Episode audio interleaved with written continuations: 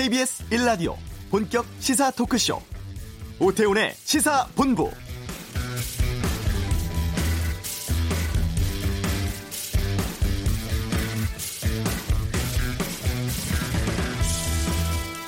김정은 북한 국무위원장이 탄 특별 열차가 지금 중국 대륙을 한창 가로질러서 베트남으로 향하고 있죠. 미국의 트럼프 대통령도 곧 출발할 예정이라고 합니다. 그동안 비행기 이용할 것이라는 전망이 유력했기에 이번 열차 이동을 결정한 배경에 대해서 여러 의견들이 나오고 있습니다. 열차 이동만으로도 세계 언론에서 화제가 되고 있고 북한에서 중국 대륙을 관통해 베트남까지 여정과 동선 등이 앞으로 있을 개혁 개방을 상징한다. 이런 평가가 나오고 있는데요. 평양에서 하노이까지 4,000km가 넘는 긴 여정의 절반 정도를 달려왔습니다. 내일 오전에 베트남 국경을 넘을 것으로 예상됩니다. 북미 2차 정상회담 이제 이틀 앞으로 다가왔습니다. 오태훈의 시사본부 2부 외교전쟁에서 북미 정상회담 진행 상황 자세히 짚어보겠습니다. 오늘이 평창 동계올림픽 폐막 1년 되는 날입니다. 개폐회식 총지휘를 맡았던 송승환 감독 잠시 뒤에 만나보겠습니다. 정치구말리 오늘은 국회 예결특위위원장인 안상수 자유한국당 의원으로부터 현 정치 상황에 대한 다양한 의견 듣겠습니다. KBS 라디오 오태훈의 시사본부 지금 시작합니다.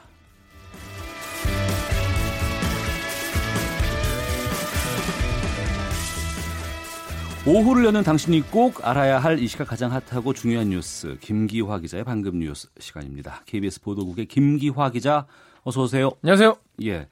자, 2차 북미 정상회담 이틀 앞으로 다가왔습니다. 네. 정리해 주시죠. 네, 일단 지금 트럼프 대통령이 출발 출발을 한다고 합니다. 미국 현지 시간으로 25일 일찍 베트남 하노이로 비행기 타고 가는데요. 트위터를 또 통해서 자신의 2차 북미 정상회담 이 출국 일정을 공개했는데 네. 자신과 김정은 위원장이 모두 싱가포르 1차 회담에서 이룬 진전이 하노이에서 계속되길 기대한다. 음. 비핵화라고 물음표를 물음표. 그렇습니다. 뭐, 어. 뭐 기, 대를 불러일으키려는 것 같은데 예. 뭐 그런 거를 썼습니다 트위터에다가 그래서 어. 2차 비회, 회담의 의제로 비핵화를 일단 가장 먼저 어, 직접 꼽은 겁니다. 그 이번 회담의 의제 그리고 자신의 일정 같은 걸 다 트위터로 직접 발표한 거 아니에요, 이게? 네 그렇습니다. 원래 좀 그런 스타일이긴 한데 이번에도 계속 이어지고 있는데 중국의 역할에 대한 트윗도 했어요. 어, 시진핑 주석이 김 위원장과의 회담에 매우 도움이 됐다. 중국이 가장 원하지 않는 것은 바로 이웃의 대규모 핵무기가 있는 것이다라고 썼습니다. 네. 그러니까 쉽게 말해서 이게 지금 중국이랑도 우리가 다 얘기가 끝났어 뭐 이런 메시지일 수 있겠죠. 어, 트럼프는 또 이 북한 경제 발전 청사진도 또 부각을 했는데요. 어, 핵무기가 없다면 북한이 신속하게 세계에서 대단한 어, 경제 강국이 될 수 있을 거란 사실을 누구보다 김 위원장이 잘 알고 있다라고 음, 썼습니다. 네. 김정은 위원장 탄 특별 열차 내일 베트남에 도착을 해요. 네, 그렇습니다. 아까 오프닝에서 말씀하신 것처럼 지금 뭐 중국 대륙을 가로질러서 열심히 달리고 있는데 이게 속도가 근데 빠르진 않아요. 음. 시속 60km, 한 70km 정도밖에 안 된다고 하는데 그래서 이제 후베이 성의 우한을 지나서 지금 광저우 쪽으로 어, 향하고 있을 것 같습니다. 이 여정이 한 4,000km가 넘는다고 합니다. 네. 엄청 긴 거리인데 이제 한 절반 정도 어, 넘어선 겁니다.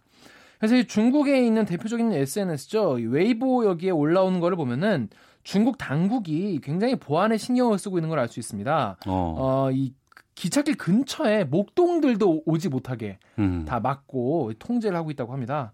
또 이게 이 열차 동선에 대해서도 전혀 공개하지 않고 있고요.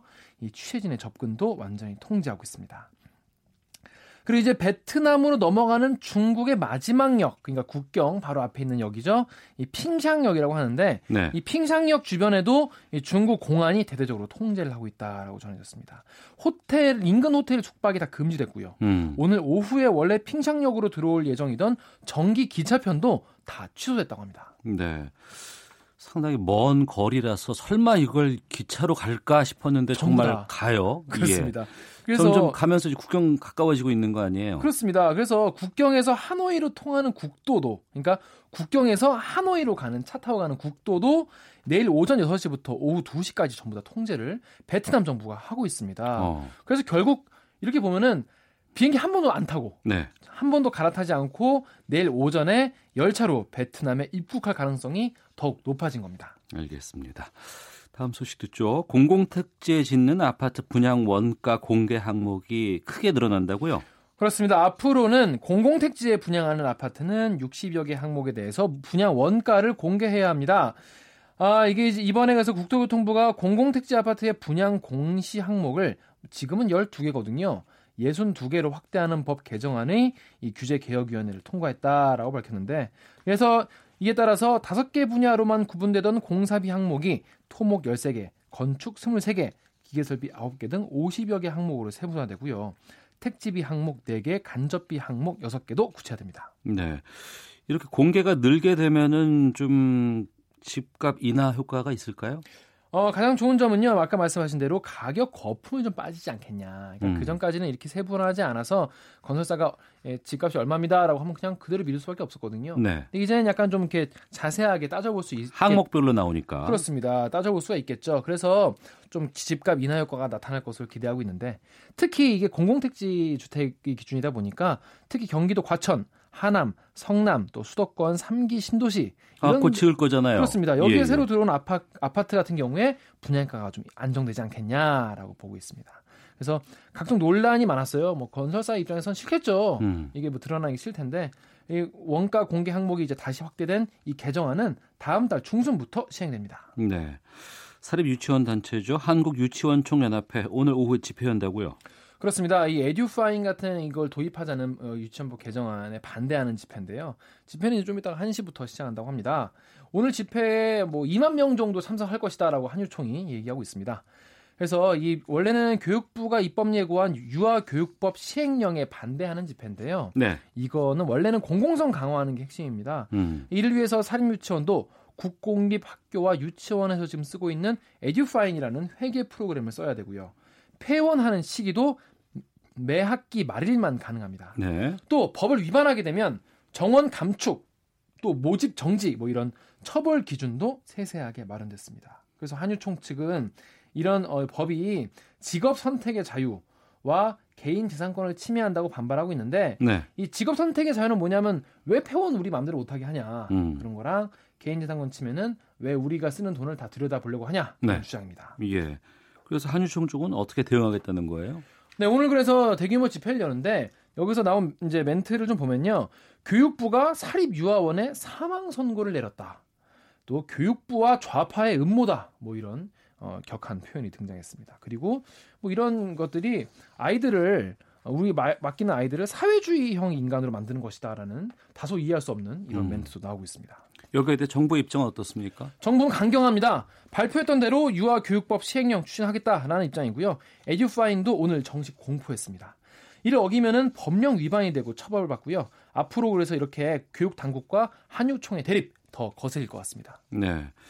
수사무마 대가로 경찰에 뒷돈 걷는 혐의로 클럽 버닝썬 대표가 경찰 출석했네요. 네, 그렇습니다. 이 씨는 버닝썬에 미성년자가 출입하는 사건을 무마하고 영업 정지를 피하기 위해서 경찰에 돈을 건넨 의혹을 받고 있습니다. 경찰은 이 씨를 상대로 중간에서 돈을 전달한 사람은 누군지, 최종적으로 돈을 받은 사람은 누군지 이런 거를 확인하고 있습니다. 아, 대표 이 씨에게 돈을 받아서 어, 강남경찰서 소속 경찰들에게 돈을 건넨 혐의를 받고 있는 전직 경찰, 그러니까 브로커 같은 혐의죠. 강모 씨도 광역 수사대를 찾아서 입장을 밝혔습니다. 어떤 입장 밝혔어요? 강 씨는 이번 사건을 두고요. 제보자로 위장한 사람과 경찰, 기자들이 서로 공모해서 벌인 일이다라면서 경찰에게 뭐 수사를 맡길 수 없으니까 검찰에게 음. 어, 모든 자료를 제출하겠다 이렇게 밝혔습니다. 그래서 앞서 22일에 경찰은 강 씨에 대해서 어, 변호사법 위반 혐의로 구속영장 신청했는데 검찰은 버- 범죄가 소명되지 않았다라면서 반- 반려했고요. 경찰은 추가 조사 진행하고 관련 증거 확보해서 다시 구속영장을 신청할 계획이다 밝혔습니다. 경찰은 또 이뿐이 아니라 다른 버닝썬 관계자 그리고 전현직 경찰들의 어, 은행 계좌 통신 기록도 확보해서 어, 분석하고 있는데 네. 그러니까 이게 수사가 확대되고 있는 분위기입니다. 알겠습니다. K72864181 아이디 쓰시는 분께서 어, 김기화 기자님 댓글 읽어주는 기자님이네요. 라고 하트 보내주셨는데 아시는 분이에요? 아, 모르는 분인데 제가 그 유튜브 방송 댓글 읽어주는 기자들 하고 있지 않습니까? 그 네. 시청자분인 것 같은데 하트 감사합니다. 됐고요. 자, 김기화 기자였습니다. 수고했습니다. 고맙습니다. 자, 이어서 이 시각 교통 상황 살펴보겠습니다. 교통정보센터의 김은아 리포터입니다. 네, 이 시각 교통정보입니다. 날은 포근한데 오늘도 공기가 좋질 않죠. 이럴 때 창문을 닫고 운전하다 보면 졸음이 오기 쉽습니다. 졸음 운전하지 않도록 조심하셔야겠고요. 현재 호남고속도로는 순천 방향 승주 부근 3차로에서 화물차 관련 사고 처리하고 있습니다. 대전 통영고속도로 대전 쪽으로는 통영 2터널 부근 2차로에서 화물차 관련 사고 처리하고 있으니까 주의하셔야겠고요. 서울 외곽 순환고속도로는 일산에서 구리 방향 의정부 부근 4차로에서 화물차 사고 처리가 계속되고 있어서 1km 정체입니다. 경부고속도로 부산 방향 죽전 부근 정체는 고장난 차가 있어서고요. 서울 시내는 집회로 교통 통제가 되는 의사당대로 상황인데요. 잠시 후 1시부터 대규모 집회가 있어서 현재 의사당대로 여의도 지하차도에서 국회 앞 삼거리 방면이 전면 통제되고 있으니까 미리 우회하시기 바랍니다. 이 일대로는 현재 속속 집회 인원들이 모이고 있는 중입니다. KBS 교통정보센터였습니다.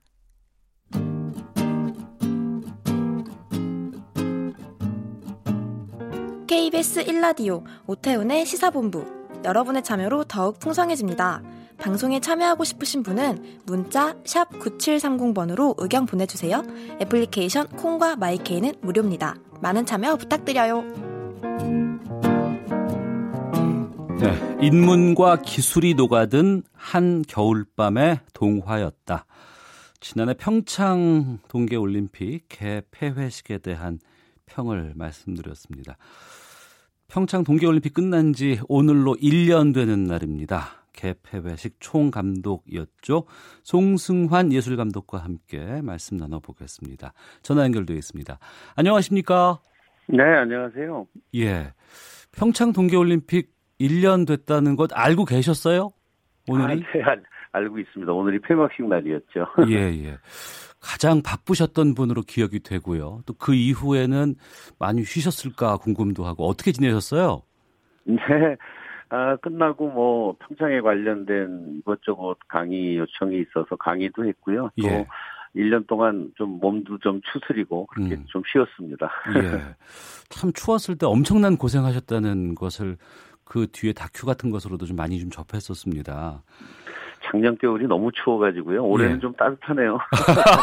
좀 억울하신 것 같은 느낌이 들기도 한데 1년이라는 시간이 흘렀고 나서 지금 소감부터 좀 말씀해 주시죠. 네, 무엇보다도 정말 국민 여러분들이 많이 성원해 주셔서 무사히 평창 올림픽이 잘 마무리됐고요. 뭐 날씨 얘기하셨지만 정말 그 하늘이 도와주신 올림픽이었어요. 왜냐하면 네.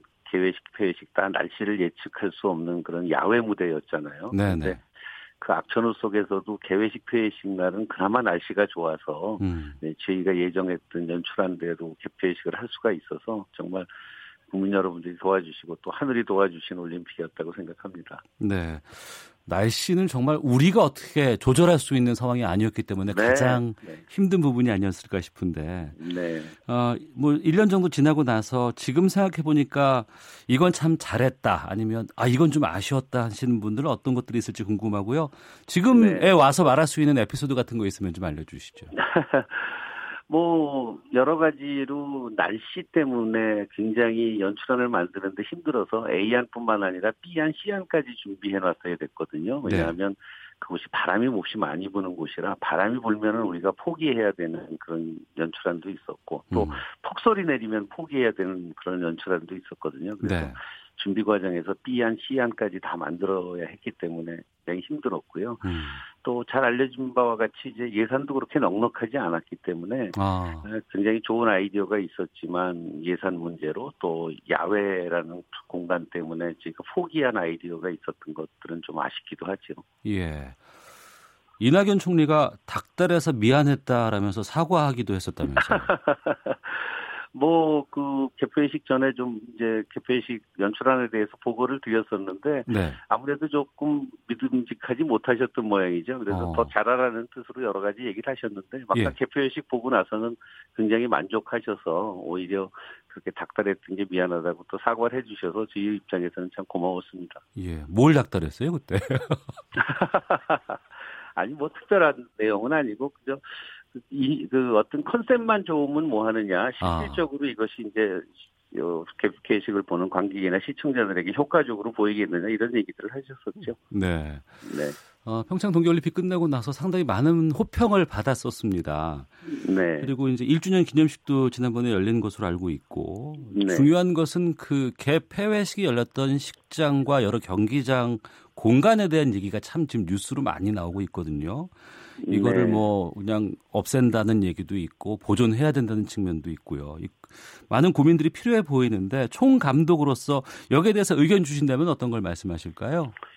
글쎄요, 저야 뭐 개폐식만을 담당한 총감독이라 거기에 대해서 제가 뭐 여러 가지 의견을 드리기는 어려운 것 같고요. 다만 이제 개폐식장은 처음서부터 그곳이 이제 임시 공연, 임시 개폐식장으로 그렇게 설계가 되고 건축이 돼서 이미 다 철거가 됐죠. 네. 아마 그 본부동 건물이 남아 있고 거기를 향후에 이제 박물관으로 음. 그렇게 꾸민다는 얘기를 저도 전해 들었거든요. 그래서 네. 뭐 아시다시피 올림픽 개폐식 때 썼던 뭐 인면조를 비롯해서 많은 소품이라든가 의상들이 지금 보관되고 있는데 네. 그런 것들이 박물관에서 좀 잘 보관이 되고 잘 어. 전시가 돼서 그 평창 올림픽 개폐식에 좋았던 문화 이미지가 앞으로도 계속 좀 전달이 됐으면 하는 바람입니다. 예. 인면조 같은 그 캐릭터 아니면은 네네. 그러한 그 전시에서 활용됐던 많은 부분들이 앞으로 그러면은 다른 전시관이나 박물관 등을 통해서 이게 좀 볼 수 있는 있게 되는 건가요? 네, 그럴 계획이라고 제가 들었습니다. 왜냐하면 그것들이 다 이제 개폐식에 썼던 모든 의상 소품들은 국가재산이기 때문에 지금 다 보관돼 있는 걸로 알고 있거든요. 예. 그런 것들이 이제 박물관이라든가 기념관을 통해서 또 전시가 되겠죠. 음.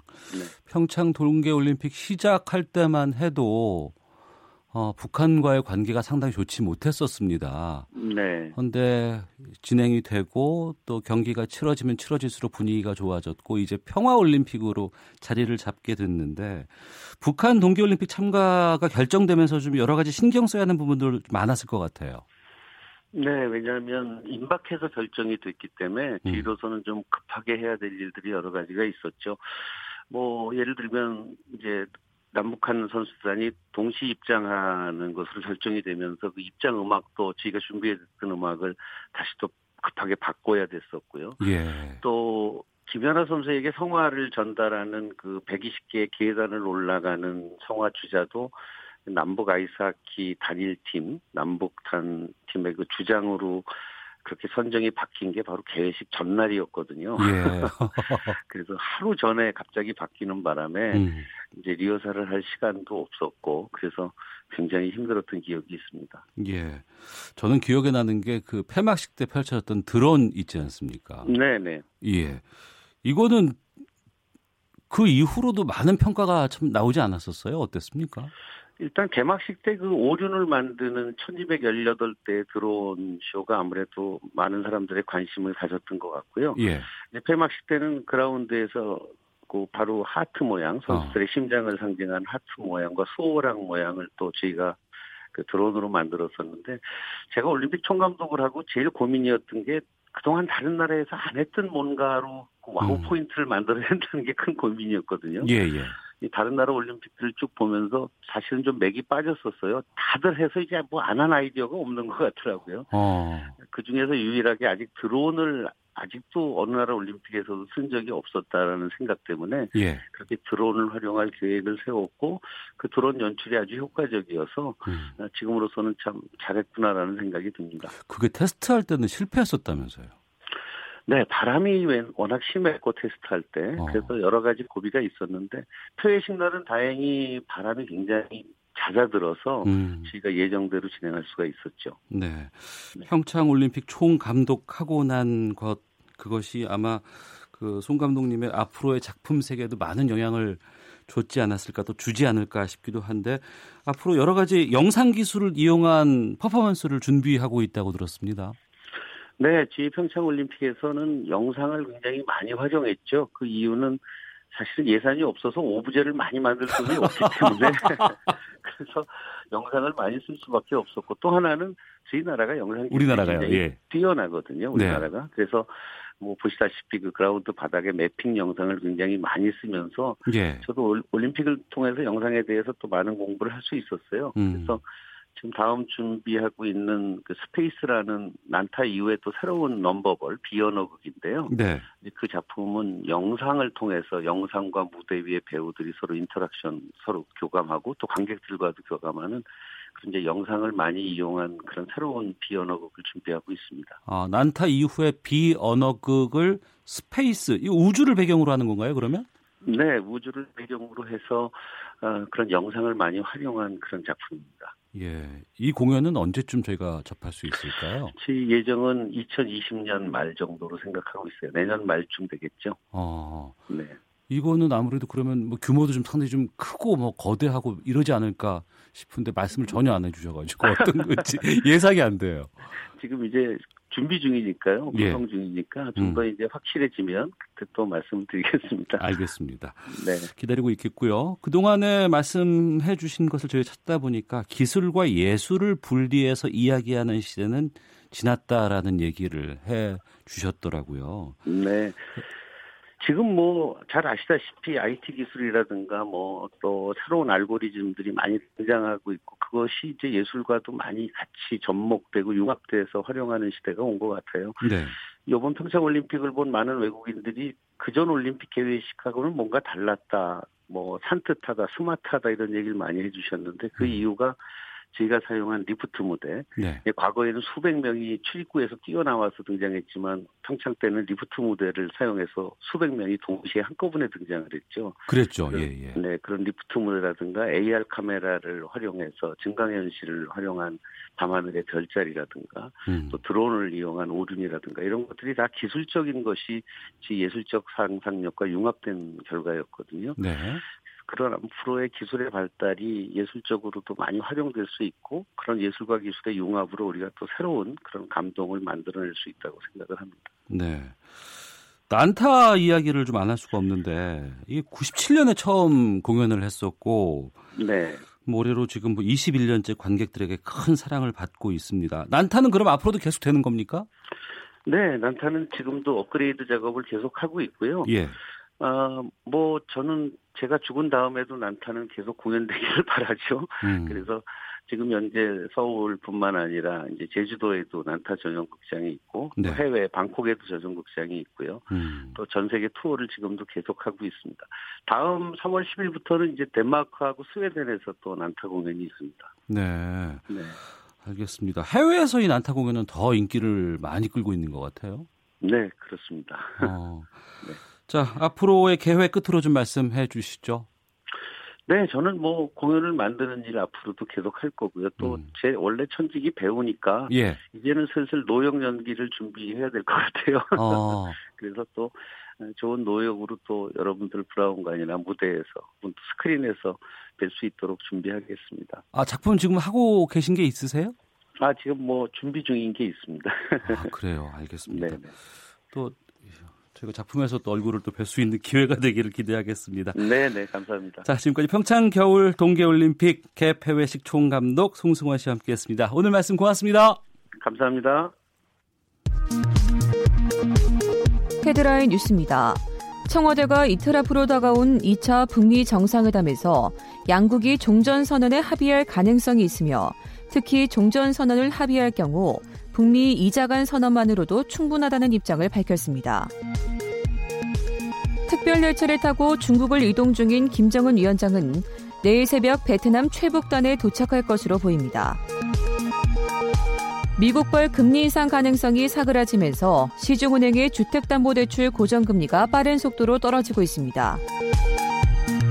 올해 상반기 대기업 대졸 신입공채 채용 규모가 지난해보다 8.7% 감소할 것으로 보인다고 취업 포털 잡코리아가 밝혔습니다. 수사 무마 대가로 경찰에 뒷돈을 걷는 혐의를 받는 클럽 버닝썬 대표가 오늘 오전 경찰에 출석했습니다. 사립유치원 단체인 한국유치원 총연합회가 오늘 오후 1시부터 국회 앞에서 정부의 사립유치원 공공성 강화 방안에 반대하는 대규모 집회를 엽니다. 지금까지 헤드라인 뉴스 정한나였습니다.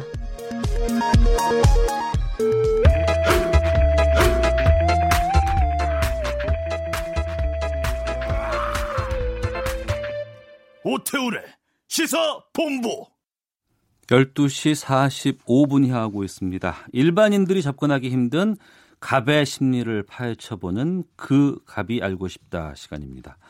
보통 우리가 재벌 2세 하면 태어날 때부터 물려받을 기업이 있는 금수저라는 게 일반적인 편견이죠. 재벌은 한국 사회에서 질타 또또 다른 면으로 뭐 선망이라는 두 가지 모순적인 감정의 대상이기도 합니다.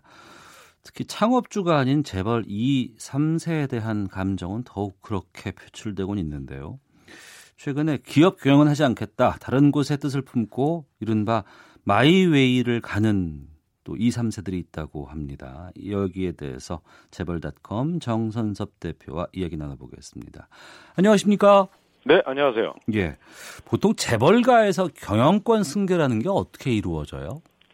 그 우리나라의 재벌은 이제 크게 두 가지 유형으로 나눠볼 수가 있는데, 예. 에, 먼저 이제 지분을 넘겨주고, 예를 들면 이제 회사의 주요 회사의 주식을 넘겨주고, 네. 어 어렸을 때 넘겨주고, 그 다음에 이제 경영 수업을 나중에 이제 성장하면서 받고, 네. 또그 다음에 이제 경영권 전체를 이제 넘겨주는 이런 과정이 있고, 음. 두 번째는 처음부터 이제 경영 수업을 어렸을 때부터 받고, 네. 그 다음에 이제 어느 정도 성장을 했을 때 회사에 주식을 넘겨주고, 음. 그 다음에 이제 에, 타계를 하거나 선친이 타계를 하거나 어, 했을 때 이제 에, 회사의 전체 경영권을 넘겨주는 이런 두 가지 유형으로 그동안에 많이 진행돼 왔죠. 네. 재벌 2, 3세들이 이 경영권 승계 받기 위해서 하는 그 준비라는 게 어떤 걸 받, 수업이라는 게 어떤 걸 받는 거예요? 경영 수업이라는 것은 이제 첫 번째는 뭐, 뭐 교육적인 게 있겠죠. 예. 어, 해외에 나가서 유학을 한다든가 경영학이라든가 회사 경영을 하는데 필요한 어떤 지식을 쌓는 그 수업이 있고요. 음. 두 번째는 이제 회사에 자연스럽게 에, 이제 밑에서부터 말하자면 뭐 과장이나 차장이나 아, 일반 사원부터 시작해서 점차적으로 회사의 내용을 알아가는 그 과정이 있고 대부분 우리나라의 어, 재벌가에서는 어, 학교 수업을 마치고 바로 이제 그 임원으로 오는 경우가 많아요. 네. 어, 임원으로 참여를 해서 회사의 어떤 그, 어, 뭐 내용을 파악한 뒤에 음. 천천히 이제 승진을 해서 어, 회사의 전체를 장악하는, 경영권을 장악하는 어떤 뭐 그런 거죠, 이제. 네. 그러니까 이거를 자기 가족에게 이렇게 하는 거 아니에요. 그렇죠. 예. 어, 이 가족 중심의 경영권 승계 이걸 우리가 어떻게 봐야 될까? 또 이게 의미하는 게 뭐라고 보십니까? 네. 우리나라에 있는 독특한 그 혈족 문화 같은데요. 예. 어, 이것은 이제 몇 가지로 볼 수가 있겠는데 처음은 어, 먼저 이제 그 회사를 사유재산으로 보는 거예요. 음. 어, 내 것이니까 어, 내 자식한테 에, 물려주는 것이 뭐 문제가 되느냐 하는 이런 그 사유재산 의식이 강한 것 같고요. 두 번째는 어, 회사 경영을 다른 사람한테 맡, 맡길 수가 없는 거예요. 우리나라 전문 경영 제도가 있지만 네. 가족이 아니면 어, 뭐 믿을 수 없다 하는 이 타인에 대한 불신 의식 이런 두 가지가 크게 그 작용하고 있지 않나 음. 아, 그렇게 이제 해석을 해봅니다. 타인에게 그렇게 불신이 크다는 건 그만큼 본인도 이걸 이 기업을 일굴 때 소위 말하는 좀 잘못된 부분이라든가 여러 가지 좀 이렇게 네. 알리면 안 되는 부분들이 많기 때문에 그런 거 아니겠습니까? 그렇죠. 우리의 기업들이 갖고 있는 그 속성이라는 것이 예. 그동안에 이제 사회적 불신을 받을 수 있는 여지가 많았죠. 아. 일테면 회계장부의 불투명성이라든가 아 뭐 기타 아뭐 어떤 그 성장 과정에 있어서 뭐 로비를 해서 성장을 했다든가 하는 그런 과정이 많았기 때문에 음. 에, 회사의 에, 은밀한 부분들을 어, 가족이 아닌 다른 사람한테 보여주기 싫은 거죠. 네. 어, 그런 그 것도 작용을 했겠죠. 음, 그렇게 해서 이제 가족에게 경영권을 물려준 그래서 물려받은 우리가 지금 흔히 알고 있는 재벌 2, 3세는 누가 있을까요? 어, 우리나라의 그 재벌들 중에 우리가 흔히 알고 있는 재벌들 중에 거의 대부분이 혈족 승계를 받았죠.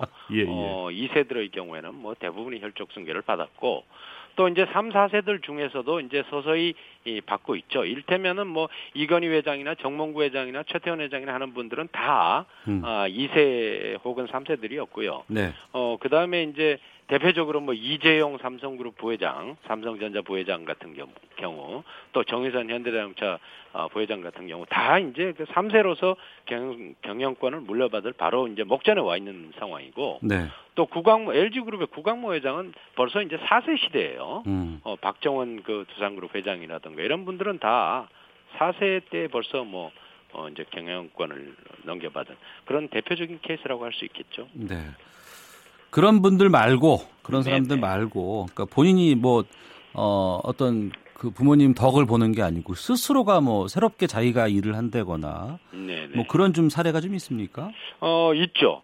어, 요즘 그 재벌가에서 나타나는 현상 중에 하나가 과거에는 이제 재벌가의 자식이면 뭐 총수의 아들이면 무조건 이제 게- 회사의 경영을 어, 뭐 물려받아서 하는 그런 그런 경우가 많았잖아요. 네. 근데 아마 이게 어떤 사회의 다양성과 또 재벌가에서도 친족 관계가 굉장히 늘어나니까 사람도 많아지고 하니까 이런 여러 가지 현상들이 보이고 있는 것 같은데 에, 이제 대표적으로 보면 최근에 이제 언론의 주목을 받았던 분이죠.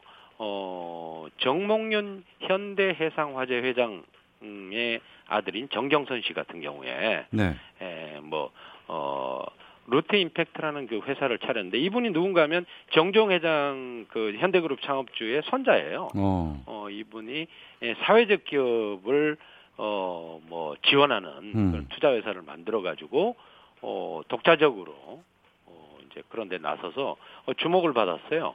어, 이런 경우도 있고 또 어떤 분들은 어, 뭐 광고 회사를 차려서 한다든가 네. 어, 그룹의 그 본질적 사업과는 관계없이 혼자서 나가서 자수성가를 해보겠다 음. 하는 그런 분들도 최근에 늘고 있어요. 아, 추세가 좀 그런 거예요? 어, 뭐 추세라는 것보다도 예. 뭐 반드시 뭐 회- 우리나라의 혈종 문화가 그대로 살아 있으니까 음. 아, 뭐 이제 회사 경영을 이어받는 경우가 대부분입니다만은 네. 개 중에 음. 이런 분들이 예, 최근 들어서 눈에 띄게 많이 나타나고 있다 이런 거죠. 네. 어, 이렇게 밖에서 다양한 활동들을 하다가 다시 돌아가거나 뭐 이러지도 않, 않을까요?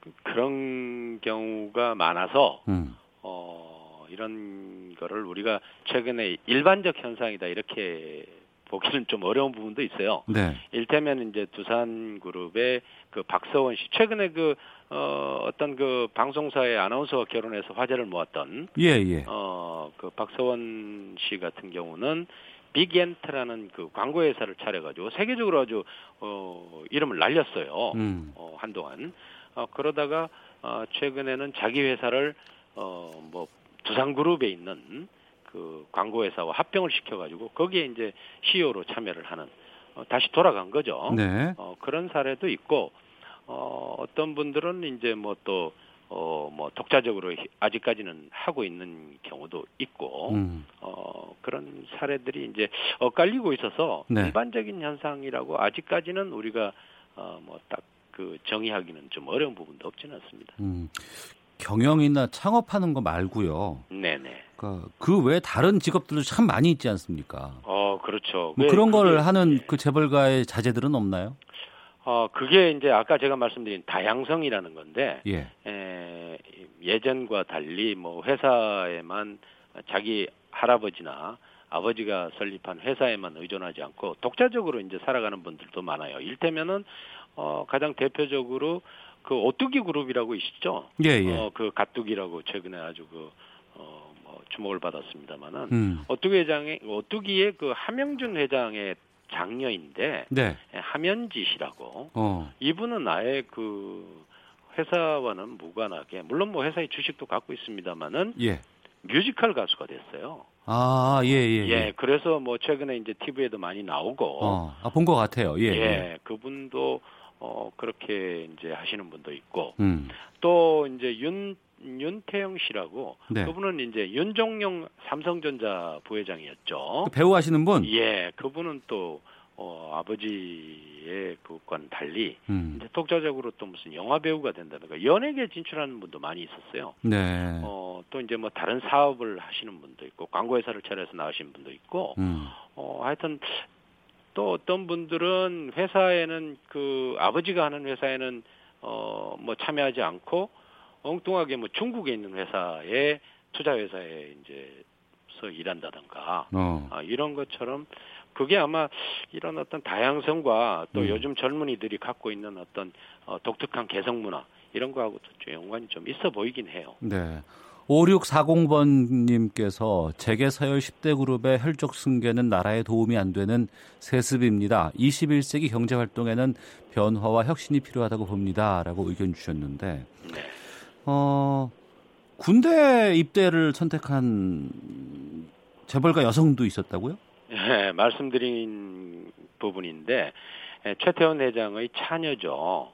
어, 최민정 씨라고. 예. 한동안 그 굉장히 그 한 3, 4년 전에 에, 세인들의 관심을 끌었는데 이분이 해군사관학교에 입학을 했어요. 어, 어, 그래서 어, 군인의 길을 걸었죠. 네. 어, 이분이 참 그것도 굉장히 그 그분이 참 주목을 받던 이유 중에 하나가 왜 에, 그 해군 사관학교에 입학했느냐라고 이제 면접관이 물었어요. 네. 어, 그러니까 어, 자기가 그 옛날에 그저 1915년도인가요? 남극에서 그 표류돼 가지고 네. 90일 동안 어그 어, 말하자면 그 고립돼 있다가 음. 아, 구출된 그 어, 탐 탐험가가 있었는데요. 예. 그분의 전기를 읽고 어, 내가 혼자서 어, 창의적인 생각을 갖기 위해서 예. 또 어, 시련을 극복하기 위해서 해군사관학교에 입학했다. 음. 뭐 이런 그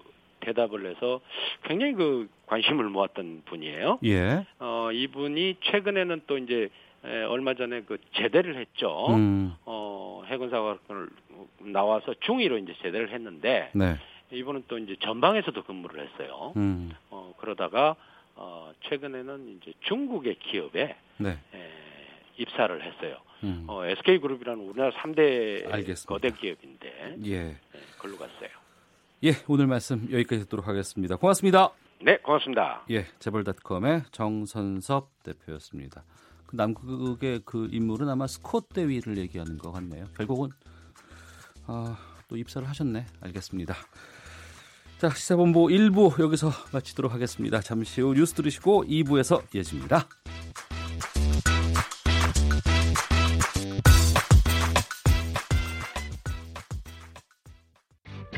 야, 아 왜? 점심시간에 뭐하냐? 자야지. 야, 그러지 말고 이거 한번 들어봐. 아, 뭔데? 지금 당장 라디오를 켜봐 나른한 오후 깨울 시사 토크쇼 모두가 즐길 수 있고 함께하는 시간 유쾌하고도 신나는 시사 토크쇼 오태훈의 시사본부. 네, 시사본부 2부 시작하겠습니다. 미리 보는 주간 정가 이슈, 한 주간의 정치권 동향 짚어보는 정치 구말리. 오늘은 좀 특별한 분과 함께 말씀을 나눠보겠습니다. 자유한국당 전당대회가 이제 이틀 앞으로 다가왔는데요. 지난 주말 당원 사전 투표도 마무리됐습니다. 표심 어디로 향할지 말씀을 좀 듣겠습니다. 출마 선언은 했지만 홍준표 전 대표를 비롯한 다른 후보들과 전당대회 보이콧 하신 분인데요. 자유한국당 안상수 의원과 함께 이번 전당대회 짚어보도록 하겠습니다. 어서 오십시오. 네, 안녕하세요. 반갑습니다. 안상수 예. 의원입니다. 그 태권도 송판 격파까지 하시면서 당 대표 출마 선언을 하셨습니다만 네. 결국에는 다른 후보들과 함께 보이콧 하셨습니다. 그 이후로 어떻게 지내시는지도 궁금하고 지금 전당대회 돌아가는 상황 어떻게 말씀하실까요? 아, 음, 제가 이제 태권도가 공인 2단인데, 아 그러세요? 에, 지난번에 이제 당 대표 출마를 선언하면서 네, 어, 국민들한테 심플하게 메시지를 전해주려고 음. 뭐 소위 좌파 척결, 네, 네. 또 우리 계보 어, 정치 타파, 어. 아, 그러면서 어, 일단 낡은 정치를 깨겠다. 그렇습니다. 그리고 이제 대통령 후보들은 요번엔 좀 나오지 말고 예. 우리 같이 그 당도 잘 알고 선거도 어. 여러 번 치른 어, 그런 그 정치인에게 당을 맡겨주면 어, 우선 내년 총선거를 승리할 수 있다 예. 이런 취지로 어, 그런 이벤트를 한번 해봤죠. 음, 에, 사실 어저께 사전 투표율이 이, 지난 2017년 7월 달보다도 못하다 그래서 어, 지금은 사실 우리 자유한국당이 좀 붐이 일어난 편이었거든요. 예, 예. 그 당시엔 뭐, 어, 뭐, 한- 뭐 10%대였었는데, 한, 음. 지금 한 25에서 30%대라 그러면, 24.58% 나왔네요. 예, 투표율이. 예. 뭐, 어, 이제 조금 말하자면 지금 저 전국 그 우리 이 여론상 우리 지지도가 높아졌다는 것을 말씀을 드리는 거고. 아, 예, 예. 그렇다면은 어, 참여율이 좀 높았어야 되는데, 음. 에, 지난번보다 높지 않다는 것은 말하자면 컨벤션 효과가 사전적으로도 그렇게 좋다고 볼 수는 없는데 네.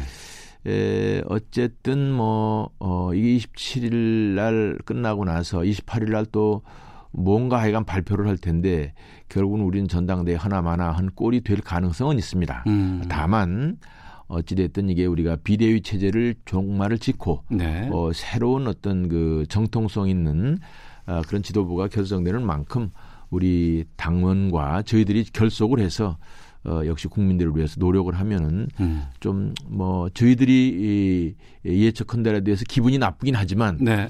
아, 열심히 하면은 또 소정의 에, 당으로서의 역할을 할 거다 이렇게 기대를 해봅니다. 네. 모바일 현장 사전 투표 끝났고요. 오늘부터 국민 여론조사 시작됩니다. 그렇습니다. 그리고 합동 연설회, TV 토론회는 모두 끝난 상황이고요. 네. 지금 황교안 후보의 대세로는 계속 유지가 되고 있는 것 같은데 이건 어떻게 보십니까? 음, 뭐 특별한 변수가 없어 보이긴 하는데 이제 역시 투표는 까봐야 되니까 어. 제가 예전에서 말씀드리는 것은 예의가 아니라고 보고 예. 어, 누가 됐든지 간에 에, 이제는 그 앙금을 다 아, 걷어내고 예. 어, 대동 단결해서 대동 단결해서 어 그야말로 야당으로서 역할을 다해서 지금 국민들이 이 경제가 어렵고 여러 가지 사회적으로 불안한 아 이런 때 그래도 대안 세력으로 거듭나야 되겠다. 음. 아, 이런 점을 말씀을 드리고 어, 지도부로 입성을 하는 사람들도 대표를 포함해서 모두 어, 이제 에, 정말 초심으로 어, 몸과 마음을 낮춰서 어, 우리 당원과 또 어, 우리 지도층, 여, 어, 우리 보수 우파의 지도층의 의견을 수렴해서 어, 잘 아, 리더 어, 이끌어 나가야 된다 이런 음. 점을 주문하고 싶습니다. 네. 앞서서 모두에서도 당권과 대권은 분리해야 한다고 말씀하셨잖아요. 예, 예. 그런데 이제 그 지금 황교안 후보 같은 경우에는 음. 뭐 대권 쪽에도 지금 상당한 영향력이 좀돼 있는 것으로 지금 여기, 여기저기서 전망하고 있는데 그럼 그 주장과는 좀 달라지는 거 아니겠습니까? 아, 저는 지금도 당권 대권이 분리가 돼야 된다고 봅니다. 예. 아, 그리고 지난번에 에, 그것이 저희들 주장이 받아들여지지 않은 것은 어, 좀 안타까운 일입니다. 뭐 그러나 또 우리가 정치는 현실을 받아들여야 되니까 네. 어, 누가 됐든지 간에 아, 우선은 내년 총선 승리를 위해서 자기의 사심을 버리고 음. 어, 공천을 어, 국민과 당원의 뜻에 따라서 네. 해 가지고 어, 우선 우리가 아, 일당이 됨으로 해서 지금 문재인 정권의 여러 가지 폭정 악정에 대해서 걱정을 하는 국민들한테 음. 희망을 주는 그러한 역할을 하고 나서 그 다음엔 아 바로 어 그야말로 완어부댐이 돼서 어? 대권 후보의 완어부댐이 돼서 어 어떤 그런 방향으로 노력을 해야지 이것을 사당화시키거나 어?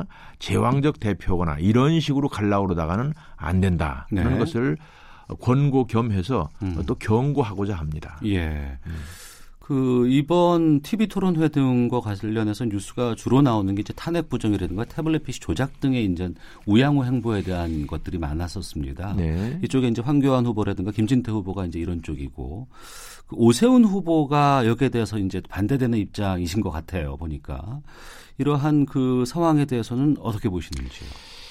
에, 어, 특히 황교안, 오세훈 후보들의 경우는 그 동안에 에, 우리가 당이 지금 어려울 때 음. 에, 같이 고민을 하지 않았습니다. 당 외부에 있었죠. 아, 예. 그러니까 어, 우리가 정말 그런 부분에 대해서 처절하게 그것을 논의하고 다투고 그러면서 또 어, 어, 분리됐다가 또 결합됐다가 이런 과정을 통해서 한 2년 동안에 이- 지금의 상황이 왔던 거거든요. 근데 예. 어떻게 보면 그분들은 다소 피상적으로 음. 어, 그 느낌을 가질 수가 있습니다. 따라서 어, 요, 요 저간에 있었던 선거 기간 중에 있었던 뭐 한두 마디의 발언을 가지고 우리가 평가를 할 게 아니라 네. 들어와서 그 부분에 대해서 아주 심층적으로 우리가 뭐 당의 입장이라고 그럴까 이런 것들을 정해 가는 것이 더 맞다. 음. 어? 어, 그분들이 TV 토론이나 이런 데서 한두 마디 말을 한 걸 가지고 당 전체의 어떤 입장이나 이런 거를 어, 좌지우지 음. 하는 거라든지 전부인 것처럼 어, 인식하는 것은 옳지 않은 것이 아닌가 저는 그렇게 에, 말씀드리고 싶습니다. 그럼 그 말씀에 더해서요. 최근 이 태극기 부대 움직임을 비롯한 여러 가지 당내 우경화에 대한 음. 걱정하는 목소리가 꽤 나오고 있는 것으로 알고 있습니다. 여기에 대한 입장도 좀 밝혀 그 주시죠. 부분도요. 그 부분도 어 소위 태극기 애국 세력이라고 저는 표현합니다만 쭉 있어 왔죠. 예. 그것이 애초에는 이제 박근혜 대통령에 대한 어떤 탄핵의 부당성을 주장하고 그러다가 그 이 그래서 그러면서도 여러 그룹이 이제 계셨다고 그래요. 예, 저도 예. 뭐 이렇게 오며 가면 이제 어, 참 뭐, 어, 뭐랄까, 참여라기보다도 뭐 같이 이렇게 에, 관찰도 음. 하고, 어, 이러했습니다만, 에, 나중에는 이제 지금 국민들 중에서 소위 대한민국의 시장 경제와 민주주의를 어, 주창하고 또 거기에서 어떤 혜택을 받거나 그거에 대한 미래에 대해서 어떤 신념을 가지고 있는 분들은 지금 문재인 정권이 하고 있는 게 불안해요. 예. 그러니까 아이고 이거 어디 가서 무슨 소리락도 한번 질러봐야 되는데 음. 그래도 뭐 어, 태극기에 에, 드신 분들이 뭐 광화문이나 이런 데서 모여 선다니까 가보자. 이래서 자발적으로 오신 분도 꽤 많은 것으로 저는 그렇게 관찰을 했습니다. 예. 따라서 이것을 뭐 아주 특별히 아주 우, 우, 우- 우경화해서 어, 이렇게 어떤 어, 그런 것을 어, 규정하는 것은 약간 아, 뭐 일부 언론과 야당의 에, 그 야당이 아니라 저쪽 여당이죠. 음. 집권당의 술책도 있다. 예. 저는 그렇게 얘기한다면 음. 여당이 지금 어 종북 세력, 너무 친북 세력들 어뭐 이런 데 이제 끌려다니고 그런 사람들하고 결별해야 되는 거 아니냐라고 주장할 수 있는 거와 마찬가지로 예. 결국은 범보수로 봐서 음. 어 우리가 조금 우 쪽에 있지만 스펙트럼을 넓혀서 예. 어 우리가 이제 중도 쪽으로 같이 가는 노력을 한다면 뭐 우리로서는 어, 당연히 함께 해야 되는 그런 어, 정서라고 봐야 되겠죠. 음, 함께 할 수 있다. 예. 아, 알겠습니다.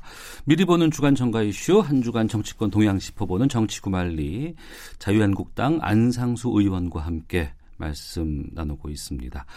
전당대회 출마 선언하시면서 내세운 슬로건이 선거 전문가였네요. 그렇습니다. 어, 지난 금요일에 정두환 전 의원이 이제 저희 고정 패널이신데 네, 네. 자유한국당이 지금 상황으로 가면 내년 총선에서 필패할 것이다라고 예측을 하셨어요. 음. 내년 총선 어떻게 전망하십니까? 선거 전문가로서. 어, 제 선거를 아홉 번 치렀습니다. 예. 300만 인천 광역시장 선거를 네 번 치러서 두 번 당선되고 두 번 아, 낙선되고 예, 예. 국회의원 선거를 다섯 번 치러서 세 번 당선되고 두 번 떨어지고 그러니까 어 5승 4패 예. 9전 음. 그러니까 아, 이 정도면은 음, 뭐 가히 전문가라고 어, 예, 볼수 예. 있죠. 왜냐하면 아. 경험 이상의 공부가 없거든. 그럼요. 특히 예. 낙선을 좀 해봐야 돼요. 아. 당선만 계속해서 5, 6선 해본 것은 전문가라 할 수가 없어요. 그러네요. 예, 예, 예. 예. 동의합니다. 예, 특히 특히 수도권 선거가 중요해. 예, 예. 뭐 예. 우리 당 입장에서는 영남, 어, 어. 저쪽 당 입장에서는 이제 호남. 예. 이쪽은 뭐 경선만 열심히, 그러니까 공천만 열심히 하면 되지만 예. 우리는 공천과 아 그야말로 본선이 다 중요하잖아요. 아, 예, 예. 그리고 본인이 아무리 노력해도 어 소위 그그 당시의 선거 분위기 때문에 예, 정치 상황도 예, 영향을 주고요. 그렇습니다. 그래서 어. 이런 것들을 다 입체적으로 판단을 해야 돼서 이제 예, 제가 이제 선거 전문가라고도 하는데 제 네. 스스로 이제 저희들이 만약에 예, 누가 요번에 됐든지 간에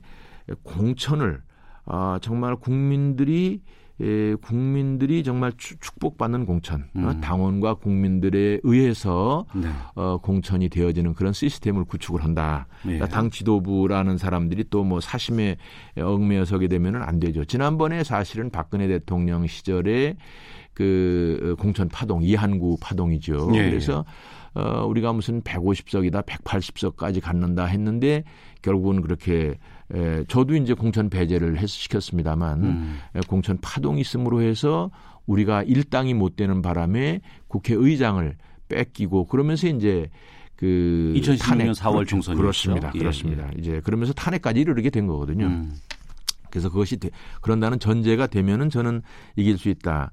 아, 왜 그러냐 하면 어, 역시 이제 그 정권을 심판하는 쪽에 많이 예, 정서가 몰리게 됩니다. 네. 그러니까 어, 우리 지금 문재인 대통령이 에, 제가 볼 때는 뭐 여러 가지 지금 어, 하는 정책 중에 대부분이 에, 실패를 할 거다. 저는 그렇게 보고 예. 그것이 내년 초에는 아주 국민들이 실감을 할 거다. 어. 따라서 우리 당이 온전하게 그릇만 해놓으면 네. 더 잘하려고 할 것도 없어요. 음. 더 잘하려고 할 것. 잘할 수 없어. 왜냐하면 이, 이 여당에서 우리를 협치를 하자고 그래놓고 아무것도 협조를 안 해요. 네. 지금 이제 우리가 국회를 세워놓고 있는데 예, 예. 아주 그 국민들한테 죄송하지만 우리 얘기를 듣지를 않습니다. 우리가 어. 원하는 것은 그러니까 언론 플레이만 해놓고 자기들이 뭐라고 해놓고는 우리가 하는 얘기는 아무리 야당 파트너로서 생각하지 않거든요. 그러니까 정부와 여당 모두 같아요. 그렇습니다. 그러니까 어. 결국은 여당이 책임을 짓는 겁니다. 보세요. 예. 그러면은 어, 제가 볼 때는 뭐 어, 내년에는 아, 과반수까지도 욕심 부릴 수 있지만 음. 뭐 일당되는 건 어렵지 않다. 저는 네. 그렇게 봅니다. 아. 이제 물론 여기 이제 선거구 제도라든지 여러 가지 에, 조금 더 구체적인 내용이 있긴 합니다만은 예. 좌우간 우리가 아, 우리가 잘 단결해 있다. 제1야당으로서 확실하다. 이럴 경우에 그러니까 말하자면 대한 세력이다라는 것을 국민들한테 인식을 시켜주면 예. 어, 틀림없이 지금 이제 문재인 정권에 대해서 이거는 뭐 못 살겠다. 음. 이거 뭐 바꿔봐야 되겠다. 이런 정서가 제가 보기에 뭐 한 한 달 정도 선거 한 달 정도 전서부터 그냥 확 전국적인 어떤 그런 경향성으로 갈 거다. 저는 예. 그렇게 확신합니다. 그러니까 공천 과정만 투명하게 운영이 된다 그러면은 음, 음. 충분히 음. 그 일당 복귀의 그 음. 가능성이 있다라고 전망하시네요. 예, 그렇습니다. 알겠습니다. 그 여당 쪽 한번 가보겠습니다. 음. 최근에 그 문 대통령의 복심이라고 하는 양정철 전 청와대 비서관의 어, 뭐 여러 가지 복귀 얘기도 나오고 또 유시민 전 장관 그리고 노영민 전 주중대사의 비서실장 복귀 이러한 부분들 그러니까 여당 쪽 정부 쪽에서는 어, 과거의 측근들이 지금 현실 정치로 지금 복귀하고 있는 추세다라는 얘기들이 많이 나오고 있습니다. 이 부분은 어떻게 판단하시는지요? 어, 어, 책임 있는 사람이 책임 있는 자리에 가서 책임질 일을 해야 됩니다. 네. 어, 뭐 그분들이 실제로 그 대통령과 어떤 청, 어, 철학과 아, 정서가 같다 그러면은 어, 굳이 밖에서 무슨 방관자적 입장에서 있을 필요는 없다 이렇게 생각이 되는데 음. 이제 걱정스러운 것은 어, 그 동안에도 보면은 저희들은 어, 애써 대통령보다는 측근들이 잘못하고 있다. 네. 예를 들자면 어, 소득주도 성장이라고 그런 뭐 최저임금을 급격하게 상향시킨다든지 뭐 주 52시간을 막 뭐 밀어붙인다든지 또 여러 가지 인사 정책에 있어서 어, 뭐 지금 그 난맥이 많죠. 그 어, 고용세에서 문제라든지 여러 가지 이런 것들이 실정들이 있는데 이것을 그냥 우리는 애써 대통령이 뭐 잘못하겠느냐 밑에 음. 있는 사람들이 잘못하고 있는 거다 이렇게 생각을 어, 애써 해왔죠. 대통령을 존중을 해야 되니까. 그런데 네, 예. 문제는 대통령인 것 같아요. 음. 어, 지금 이제 벌써 한 2년이 좀 이제 되어 오는데 네. 대통령의 사고 방식과 어, 대통령의 철학에 문제가 있는 거 아니냐. 음. 어, 대통령이 이 소위 그 우리 대한민국의 대통령이 아니라 네. 어? 그 좌파의 대통령이다. 음. 특정 이데올로기에 파묻힌 대통령이다. 이렇게 지금 볼 수밖에 없는 일들이 너무나 많습니다. 네. 그래서 그렇다면 오히려 또 이런 그 소위 측근이라고 그런 사람들이 가면은 더, 음. 더 그냥 어, 초록은 동색이라고 한쪽 방향으로 가다 보면 역시 그 대한민국은 어, 파괴되는 속도가 더 빠르지 않겠나. 네. 어, 그런 걱정을 어, 할 수밖에 없죠. 예. 음. 연계해서 이제 문재인 정권 3년 차 이제 접어들고 있습니다. 여기에 대한 평가도 해주시면 좋을 것 같고요. 음. 어, 뭐 저희들이야 아, 사실 과거 지난번에 이제 탄핵을 당헌 세력으로 이제 보잖아요. 저 개인적으로는 사실 뭐 어, 제가 이제 그 무소속으로 출마를 했다가 복당을 했습니다만 물론 네. 저는 23년간을 우리 자유한국당의 전신 신한국당에서부터 당을 지켜오긴 했으나 그래도 어, 우리가 이제 탄핵된 세력으로서 몸을 낮추고 어디 뭐 명함 한 장 들고 나갈 수가 없는 상황이었죠 분명히 음, 네. 에, 그런 상황에서 기왕 이렇게 됐으니 아, 대통령이 잘하길 바란 겁니다. 음. 어? 아, 그야말로 어, 소위 구체제 예? 어찌됐든 그게 잘못된 일들이 에, 적체였었다면 네. 이것을 어, 앞으로 그 어, 그야말로 밝은 미래를 향해서 어, 온고히 지신하는 과거를 어, 버리되 어, 갖출 건, 어, 쓸건 쓰고 하면서 새로운 것을 추구하는 이런 내용으로 해서 우리가 지금까지 3만 불 소득을 이루어왔던 아, 우리나라의 저력, 세계 그래도 어 5천만의 3만 불 소득을 가진 다섯 번째 나라가 된 거 아니에요. 일곱 번째 나라인데 이제 우리가 이제 인구가 예, 다섯 예, 번째가 예. 돼서 이런 그 위대한 나라를 만들었는데 음. 이러한 것을 어잘 연계 발전 확대해서 어, 국민들의 어떤 민생과 국가의 어떤 위상을 높일 것으로 기대를 한 겁니다. 예. 그런데 보니까 이거는 그런 대한민국을 부정하고 음. 이거를 파괴하는데 집중해 있다 이런 얘기죠. 어, 네. 그리고 국민들을 대한민국 국민이 아니라 우리 에, 그동안에 이런 그 대한민국을 일으켜 왔던 세력을 그냥 적폐 세력으로 해서 아, 조금 정권 초기에 하는 건 상관없어요. 음. 분위기를 바꿔야 돼. 이건 뭐 아주 뿌리를 뽑으려고 그래. 국민 음. 반을 죽이려고 그러는 거예요. 예. 어? 대통령을 어, 두 명씩이나 그냥 깜빵에 집어넣고 대법원장 깜빵에다 집어넣고 음. 자기도 깜빵 앞에 서 있는 겁니다. 네. 우리나라 대통령들이 지금 편안하게 집에 가신 분들이 있습니까? 어. 그렇게 하면 안 됩니다. 예. 그러니까 초기에 어. 한뭐 3개월이고 6개월이고 국민들한테 어떤 어 어떤 심기일전하고 이러는 차원에서 어 좋지만 이건 뭐 죽을 악을 쓰고 이렇게 어 그냥 어 내전을 일으키듯이 해서 되겠느냐. 그래서 네. 저는 어 지금서부터라도 대통령이 음. 그런 어떤 정책 방향을 바꾸고 또 네. 경제적으로 그렇습니다. 지금 이제 사실 어, 어, 우리 국민들이 요 최근에 발표된 내용을 보면 예, 소위 예. 5분이라고 그래서 어, 못 사는 20%의 에, 그 경제력이 18%가 다운이 되고 특히 근로소득은 37%가 다운이 됐다는 거예요. 예. 응? 그러고는 오히려 어 1분이라고 그래서 어, 상위 20%는 10%인가 소득 격차가 더 벌어지는 추세가 나오고 있죠. 그러니까 예, 예. 그것은 이 정책이 말로만 결국은 저소득층을 위한다고 하는 것이지 이게 시장에서 작동하지 않는 프로그램을 가지고 하고 있는 거거든. 음. 오, 오, 근데 오늘 부총리가 또 어디 했다고 어, 언론에 난 걸 보면은 아, 좀 더 기다리면 될 것이다 이러고 있는 거야. 절대로 안 됩니다. 네. 그러니까 부총리는 그걸 알 텐데 이제 입으로 그렇게 하는 거예요. 왜 대통령이 그런 생각을 하니까 이거를 말을 바꿀 수가 없는 겁니다. 음. 절대로 안 됩니다. 네. 나는 그러고 이 저어이 그 경제 정책에 대해서 소위 소득 주도 정책이라든지 이런 부분에 대해서 또 어, 최저임금 급격한 상승 이런 거에 대해서 지금이 아니라 정권 초기에 저도 경제를 조금 알거든요. 어? 네. 어, 기업에도 한 20년 가까이 있었고 또 인천광역시장을 8년을 하고 그래서 현장을 좀 아는 편입니다. 제가 그렇게 뭐 말이 나고 다니고 정치꾼들처럼 하는 사람이 아니거든. 예, 예. 그래서 근데 얘기를 많이 했어요. 예. 뭐 각종 방법을 통해서 저희들이 뭐 명색이 헌법기관 아닙니까? 어? 예. 어, 그래서 그렇게 강조를 했는데도 조금도 바꾸지를 않아. 음. 절대로 안 됩니다. 네. 결국은 어, 우리로서는 아닌 게 아니라 상대적인 세력으로서 이거 할 얘기는 아니지만 다행이죠. 뭐 음. 잘 바꿔서 잘하면 우리가 있을 자리가 없는데 네. 문제는 국민들이 고통스럽고 음. 경제가 이게 파괴가 돼 버리면 회생하는데 시간이 많이 걸리는 겁니다. 네. 조그만 가게도 만드는 것은 제대로 어, 이렇게 어, 굴러가게 하려면 한 5년 걸리는 거야. 망하는 것은 반년이면 망하는 겁니다. 네. 그래서 우리가 그렇게 망해가는 것에 대해서 걱정을 하는 거지.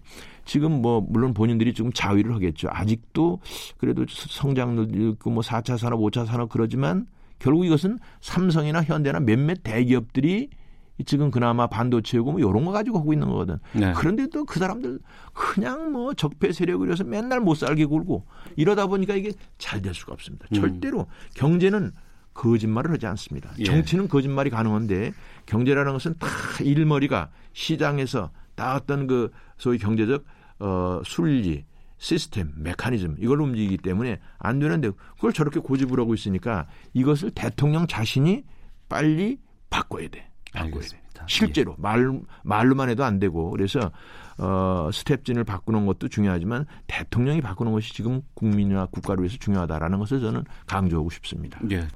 시정 경험이 있으시니까 이제 이 질문을 좀 드릴 수 있을 것 같습니다. 최근 그 박원순 서울시장의 정무보좌진이 모여 있는 서울시청의 6층이 좀 분주하게 움직이고 있다고 해요.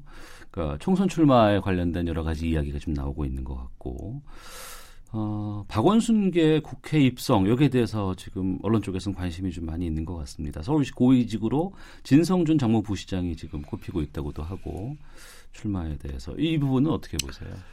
어, 뭐 정치인이야 늘 어, 새로운 어떤 도전을 하려는 입장일 거고 문제는 이제 국민들한테 신뢰를 받는 것이 중요한데 박원순 시장이 지금 어, 시정을 잘하고 있는지는 난 뭐 평가가 잘 안 되는데요. 예. 어, 제가 국감도 가보기도 했고 음. 지난번에 세습 고용 문제 가지고도 아주 곤경을 치를 텐데 에, 지금 이제 에, 거꾸로 그냥 어, 지금 여당에서 하도 문제가 많으니까 뭐 드루킹 김경수도 구속되고 무슨 뭐 신재민 김태우 문제도 있지 손혜원 문제도 있지 너무나 많다 보니까 네. 그게 가려졌는데 음. 사실은 어 우리 에, 박 시장이 너무 이벤트식으로만 했지 시정을 잘했다고 평가하기 어렵습니다. 아, 음. 따라서 뭐 그거는 국민이 평가할 일이죠. 예. 자, 미리 보는 주간 정가 이슈 한 주간의 정치권 동향 짚어보는 정치 구말리 자유한국당 또 예산개선 특별위원장 맡고 있는 안상수 의원과 함께 했는데요. 정치 구말리의 최적화된 보수 쪽의 인물이 아닌가 싶어서 자주 연락을 좀. 드리도록 하겠습니다. 안상수란 말씀을 또 한 번 해야 돼. 텔레비전이 아니라 누가 얘기했는지도 몰라. 인천시장을 지내셨던 아, 아홉 번의 선거 전문가 안상수 의원이었습니다. 말씀 고맙습니다. 감사합니다. 헤드라인 뉴스입니다. 문희상 국회의장과 여야 5당 원내대표가 오늘 회동을 갖고 국회 정상화 방안을 논의했지만 이번에도 이견을 좁히지 못했습니다. 대법원이 사법부 개혁 방안의 하나로 법원행정처의 상금 판사를 30%가량 줄였습니다. 여성 공무원의 비율이 46.5%로 5년 전보다 3.3포인트 늘어나 전체 공무원 증가의 대부분을 차지한 것으로 나타났습니다. 청와대는 이른바 환경부 블랙리스트 사건을 수사 중인 검찰이 청와대 기후환경비서관 소환 조사를 준비 중이라는 언론 보도에 대해 전혀 근거가 없는 기사라고 반박했습니다. 디지털 정보 취약계층의 정보화 수준이 해마다 향상되고 있지만 아직 일반 국민의 70% 수준이어서 정보 격차 문제가 여전한 것으로 나타났습니다. 지금까지 헤드라인 뉴스 정원나였습니다. 이어서 기상청의 송소진 씨 연결합니다. 미세먼지와 날씨 정보입니다. 뿌연 하늘만큼 공기가 무척 탁한 상태입니다. 지금 초미세먼지 농도가 평소보다 3배에서 5배가량이나 높아 전국 대부분 지방에서 나쁨 단계를 보이고 있고 특히 서울 경기와 충청도 전라북도는 초미세먼지 주의보가 곳곳에 발효 중인 가운데 매우 나쁨 수준까지 오른 곳이 많습니다. 대기가 정체된 데다가 국외 미세먼지까지 들어오고 있어서 오늘 종일 공기가 많이 탁하겠습니다. 하늘은 대체로 맑겠지만 먼지 안개가 뿌옇게 끼는 곳이 많겠고요. 한낮 기온은 서울 10도, 광주와 대구 15도 등으로 평년 기온을 웃돌면서 포근하게 느껴지겠습니다. 현재 서울의 기온은 8.6도입니다. 미세먼지와 날씨 정보였습니다. 이어서 이 시각 교통 상황을 KBS 교통정보센터 김은아 씨가 전해드립니다. 네, 이 시각 교통정보입니다. 지금 국회 앞에서 한국유치원총연합 대규모 집회가 열리고 있습니다. 때문에 현재 의사당대로는 여의도 지하차도에서 국회 앞 삼거리 방면 전차로가 통제가 되고 있어 미리 우회하셔야겠습니다. 이 통제 영향으로 국회 주변 도로 소통이 평소보다 혼잡합니다. 한편 고속도로는 차량 화재 사고 때문에 전면 통제되는 곳이 있는데요. 영암 순천 고속도로 순천 방향이고요. 초암산 터널 입구에서 화물차끼리 추돌한 후 한 대에 불이 나는 사고가 있었습니다. 현재 불 끄는 작업은 끝났지만 적재물 처리 작업 때문에 지금도 순천 방향은 전차로가 통제가 되고 있습니다. 순천 쪽으로 가실 분들은 보성나들목에서 우회하셔야겠습니다. KBS 교통정보센터였습니다.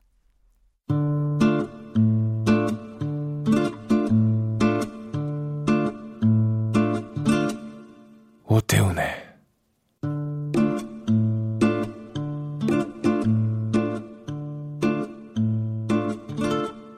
시사본부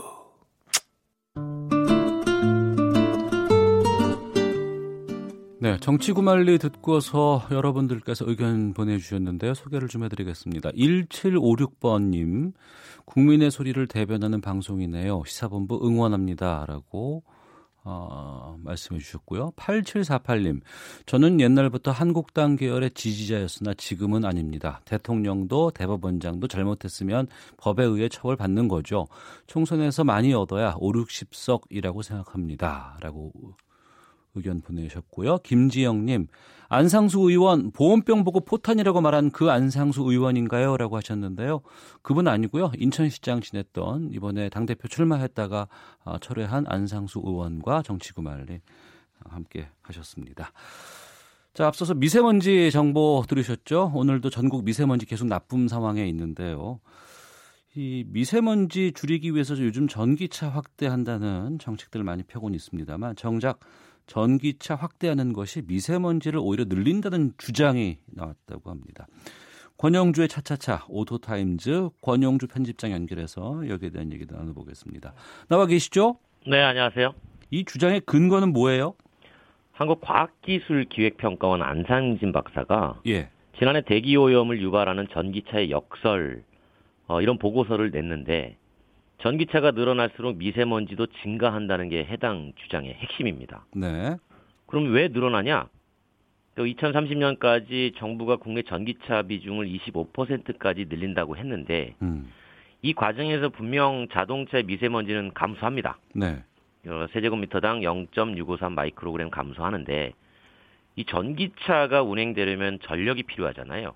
그렇죠. 이 전력을 만드는 생산 과정에서 배출되는 미세먼지가 1.147 마이크로그램이 올라간다는 거고 네. 이거를 플러스 마이너스 해보면 음. 오히려 전국적으로 오히려 초미세먼지 배출 밀도가 0.494 마이크로그램 증가한다 이런 계산이 나왔다는 겁니다. 음. 그러니까 발전 부문의 변화 없이 현재 상태에서 전기차를 늘리는 건 미세먼지 감축 효과가 그렇게 높지 않다. 아, 오히려 더 늘린다라는 주장을 하게 된 거죠. 그러니까 이게 전기차가 미세먼지 확산의 주범이라기보다는 전기를 만드는 발전원이 계속 석탄이라는 전제 하에 계산된 그런 내용이네요. 그렇죠. 에너지연구원이 내놓은 2018년 에너지 통계 연보에 따르면 예. 국내에서 사용되는 전력 비중 석탄이 여전히 52.4%입니다. 어.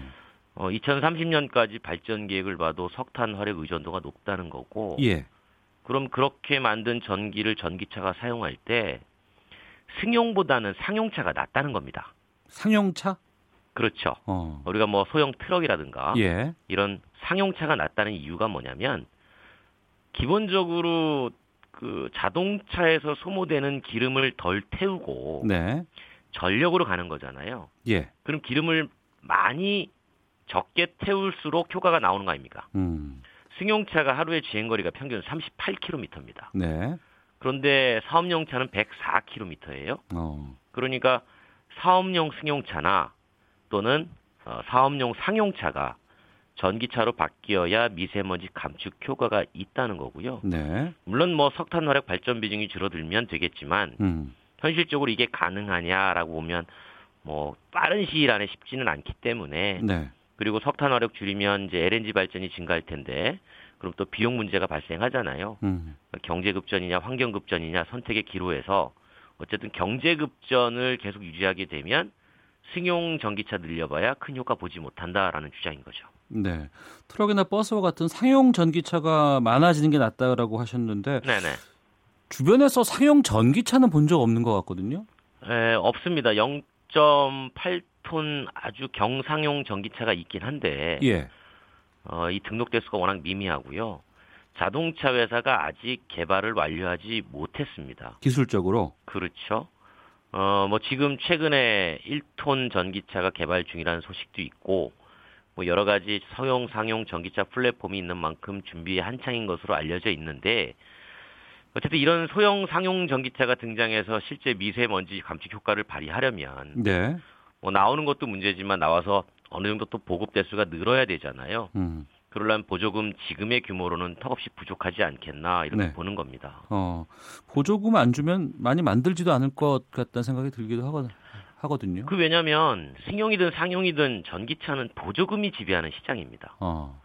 맞잖아요. 보조금이 없으면 누가 사겠습니까? 네. 그런데 지금 1톤 디젤을 전기차로 대체해야 미세먼지 감축 효과가 있다는 거 아니겠어요? 1톤의 디젤 쪽을. 그렇죠. 그렇죠. 그러면 예, 예. 디젤을 전기차로 바꾸는 게 자동차 회사가 새로 만들어야 가능한 것일까? 음. 이렇게 물어보면 아닐 수도 있다는 겁니다. 네. 무슨 얘기냐? 이미 운행되는 디젤차의 개조 가능성도 충분히 가지고 있다는 거예요. 예. 그런데 자동차 회사가 새로 만들어 파는 것에만 보조금을 주고 음. 개조 전기차에는 보조금을 주지 않으니 차라리 기존에 운행되는 차를 개조해서 미세먼지 감축의 효과를 볼 수 있는 부분도 정책적으로 간과하면 안 된다라는 얘기가 여기서 나오는 겁니다. 네. 라디오 광고 보면은 디젤차 LPG를 개조할 때 지원금 줍니다라는 거 많이 예, 홍보하거든요. 그렇죠. 그러니까 디젤을 전기로 바꿀 때도 이거 줘야 되는 거 아닌가 싶기도 하네. 그 앞서 말씀드린 것처럼 이미 운행 중인 소형 디젤차를 전기차로 바꾸는 게 예. 미세먼지 저감 효과에는 보다 효과적이라고 이제 주장이 나왔잖아요. 예. 근데 발전 부문에서 미세먼지 감축은 시간이 오래 걸리는 문제고 그런데 이동 부문은 개조로도 줄일 수가 있기 때문에 무조건 신차만 고집할 필요는 없다는 겁니다. 우리가 지금 미세먼지 줄이자고 5등급 경유차의 도심 진입도 제한을 하고 오죽하면 차 없는 날 만들어 가지고 운행 자체를 억제하잖아요. 네, 네. 이때도 대부분 대상은 이제 승용차기 때문에 음. 어, 미세먼지 감축은 승용이 아니라 네. 상용 쪽에 초점을 맞추는 게 감축 효과는 훨씬 더 크다는 겁니다. 네. 그 5등급 경유차 도심집 제한 말씀하셨는데 이것도 2.5톤 이상 해당되지 않나요, 지금? 당연하지 아무래도 기름을 많이 쓰는 쪽이고요. 예. 2.5톤 이상 경유차 운행이 제한되는 건데 위반 시는 과태료 10만 원이 부과되죠. 음. 2005년 이전 생산된 디젤차가 대부분 5등급입니다. 네. 그런데 돌이켜 보면 지금 노후 디젤차 문제 많다고 운행 제한하는 거잖아요. 네. 그런데 예를 들어서 제가 그 차를 전기차로 그럼 개조하겠습니다. 음. 어, 라고 하면 개조에 따른 지원금은 나오지 않는다는 겁니다. 네. 그런데 저감 장치라는 건 앞서 말씀하신 것처럼 음. 지원이 되고 있어요. 그러니까 이게 무언가가 좀 형평성이 맞지 않는 부분이 있다. 네. 그리고 효과가 더 좋은 부분이 있는데 그 부분을 간과하고 있는 거 아니냐. 어. 이런 얘기가 나오는 거죠.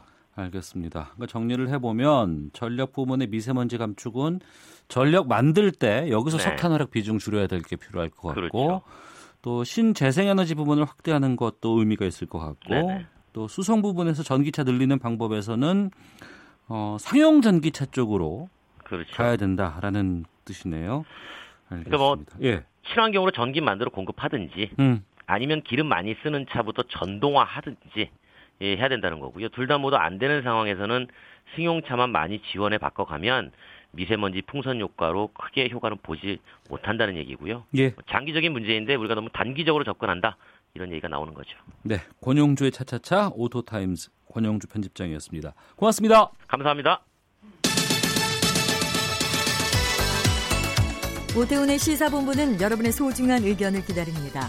짧은 문자 50원, 긴 문자 100원의 정보 이용료가 되는 샵 9730, 우물정 9730번으로 문자 보내주십시오. KBS 라디오 앱 콩은 무료입니다. KBS 라디오 오태훈의 시사본부. 지금 여러분은 대한민국 라디오 유일의 점심 시사 프로그램을 듣고 계십니다.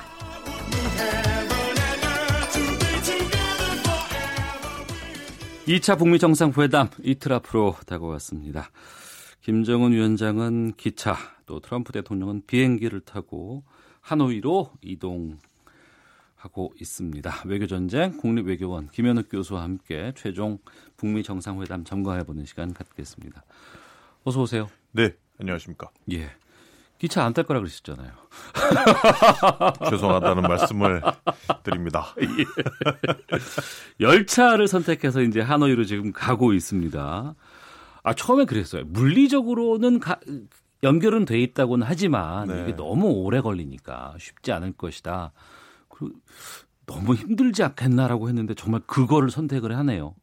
어떻게 보셨어요? 예, 근데 이게 전용 열차 내는 별별 시설이 다 있습니다. 네. 뭐 통신 시설부터 해서 음. 뭐 완벽하게 그 방탄 장치도 돼 있고 또 개인용 침실, 휴식실, 뭐 네. 그리고 업무실 다 있기 때문에 김정은 위원장 입장에서는 뭐 비행기를 타나 열차를 타나 편할 거예요 아마. 네네. 근데 문제는 수행원들이 60시간을 그 안에서 음. 있어야 되니까 아무래도 예. 좀 지루하긴 하겠죠. 음. 그리고 그 이전에 그 할아버지 김일성 주석도 베트남을 갔을 때 네. 그 계속 두 번이나 다 열차를 이용을 했고 음.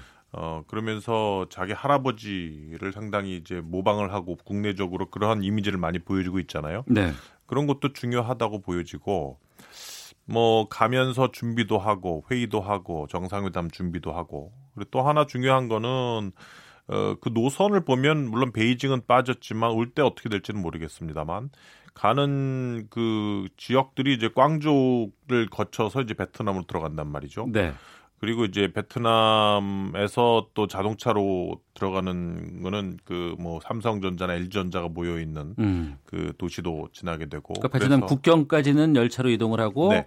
그 국경을 통과하고 나서는 이제 자동차로, 자동차로 하노이로 간다는, 간다는 거죠. 거죠. 예. 그래서 아마도 열차를 타고 가면서 군데군데 경제 시차를 하지 않을까? 어. 뭐 광저우 같은 경우에는 뭐 중국 내에서도 상당한 개혁 개방을 이룬 그런 특구이기 때문에 뭐 아마 그러한 효과가 있지 않을까 싶어요. 예.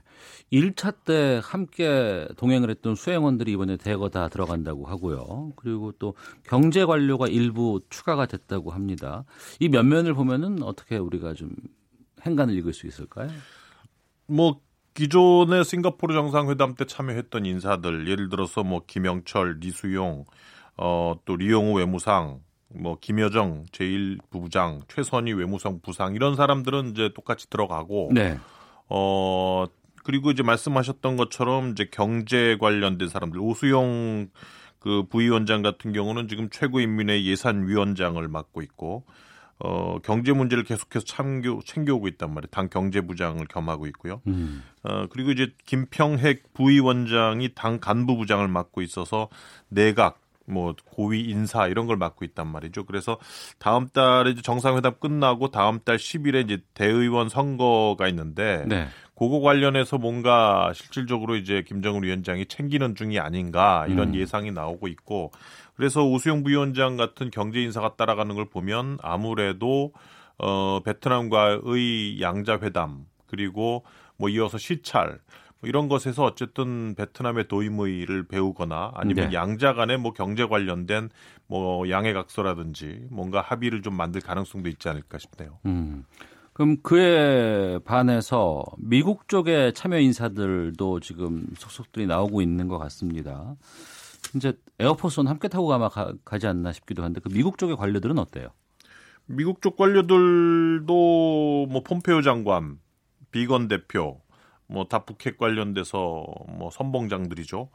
볼튼 보좌관이 뭐 이번에 끼긴 했는데 어 볼튼 보좌관은 북한 문제 관련해서 계속해서 이제 반대 목소리를 내고 있는 사람. 네. 항시라도 판을 깨고 싶은 사람. 음. 성공하지 못할 거다라고 지금도 얘기를 그래요? 하는 사람. 예, 지금도 그렇습니다. 어. 그렇기 때문에 아, 작년 어느 순간부터 이란 문제 쪽으로 중동으로 바꿨다면서요? 예, 예, 예, 그쪽 예. 문제를 지금 점하고 있고 그래서 뭐 어쨌든 그렇게 큰 입김은 어, 뭐 만들어내고 있지는 않지만 뭐 볼튼 보좌관도 들어가 있고 어 그리고 이제 비건 대표 옆에 항상 따라다니는 NSC 앨리슨 후커 한반도 보좌관 음. 그리고 알렉스 웡 국무부 부, 부, 부차관보 마크 램버트 상당히 강성이죠 마크 램버트도 뭐 동아태 부차관보 대행 뭐 이런 인사들이 똑같이 들어오고 있어요 그래서 예.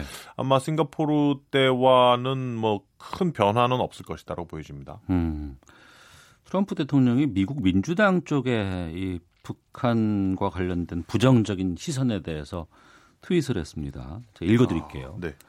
수년간 실패한 사람들이 내가 북한과 협상하는 방법에 대해서 말하는 것을 지켜보는 것은 너무 우스운 일이다. 음. 그들은 협상 방법을 전혀 갖고 있지 않다. 아무튼 고맙다. 약간의 여유가 보이면서도 또 그쪽을 약간 좀 이렇게 폄하하는 듯한 느낌도 있고 니네보단 네. 난 잘할 수 있다 이런 뜻인가요? 어떻게 보세요? 그 재미있는 게 그 트럼프 대통령이 트위터를 국내 정치적인 용도로 상당히 잘 사용을 합니다. 네. 뭐 그 얼마 전까지 민주당하고 그 셧다운 문제를 해결하고 장병 문제를 해결하기 위해서도 계속 사용을 해왔고 아, 그래서 이제 지금 트럼프 대통령의 그 주요 관심사는 이제 국내 정치란 음. 말이죠. 네.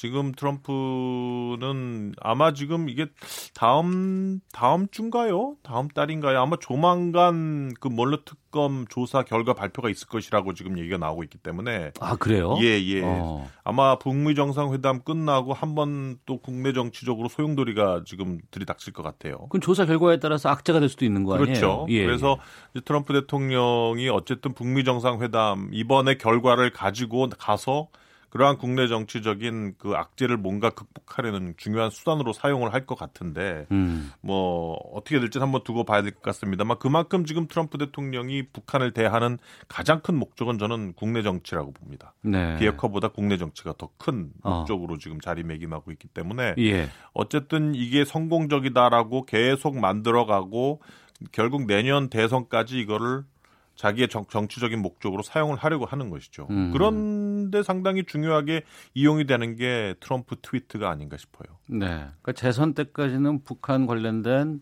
여러 가지 이슈들은 계속 끌고 나갈 수밖에 없겠네요. 그 네. 시각으로 본다 그러면. 네, 그럴 것 같습니다. 어. 그러면 이번 2차 하노이 북미 정상회담에서 나눌 의제들 지금 하노이 현지에서 어, 스티븐 비건과 김혁철 사이에서 계속 지금 뭐 주말에도 계속 왔다 갔다 하고 뭐 영빈관을 왔다 갔다 한다고 하, 하고 숙소까지 찾아가고 막 한다고 하는데 이쪽 분위기는 지금 어떻게 관측되고 있어요? 뭐 한동안 뭐 상당한 장시간 협상이 진행되는 것 같았는데 예. 어제부터 조금 분위기가 여유가 생긴 것 같아요. 스티브 비건이 여유가 생겼다. 예. 뭐 어. 기자들한테 뭐 엄지 손가락도 보여주고 예, 예. 뭐 근처에 있는 베트남 식당에 가서 식사를 하는 모습도 보여주고 예, 예. 다 다뤘더라고요. 그래서- 예. 그래서 뭔가 북미 간에 뭐 레드라인을 좀 넘은 게 아닌가. 음. 이 정도면 그래도 뭐 정상회담에서 성과가 있었다고 얘기할 수 있는 정도는 지금 만들어진 게 아닌가 싶어요. 예. 뭐 그게 뭐 오늘 아- 오늘 청와대 보고 공식 발표 나온 것처럼 북미 간 종전 선언이 될지 예, 예. 아니면 다른 뭐가 될지 모르겠어요. 비핵화 관련된 뭐가 조치가 나왔는지 모르겠는데 음. 조금 여유가 생긴 듯한 모습이 보여요. 예. 그 아무래도 지난번 지난해 싱가포르 북미 정상회담에서 합의가 된 네 가지 내용 있지 않습니까? 네. 거기에 근거해서 이번에도 이제 실행이라든가 여러 가지 합의문들이 또 나올 것 같습니다. 관계 개선, 한반도 평화 체제 구축, 한반도 비핵화, 전쟁 포로 송환과 실종자 수색. 이 중에서 이제 4번 전쟁 포로 송환과 실종자 수색은 지금 진행 중인 거니까 이건 좀 제하고 첫 번째 관계 개선. 이거는 그러면 연락사무소 개설 쪽으로 뭔가 실행안들이 나올 수 있을까요?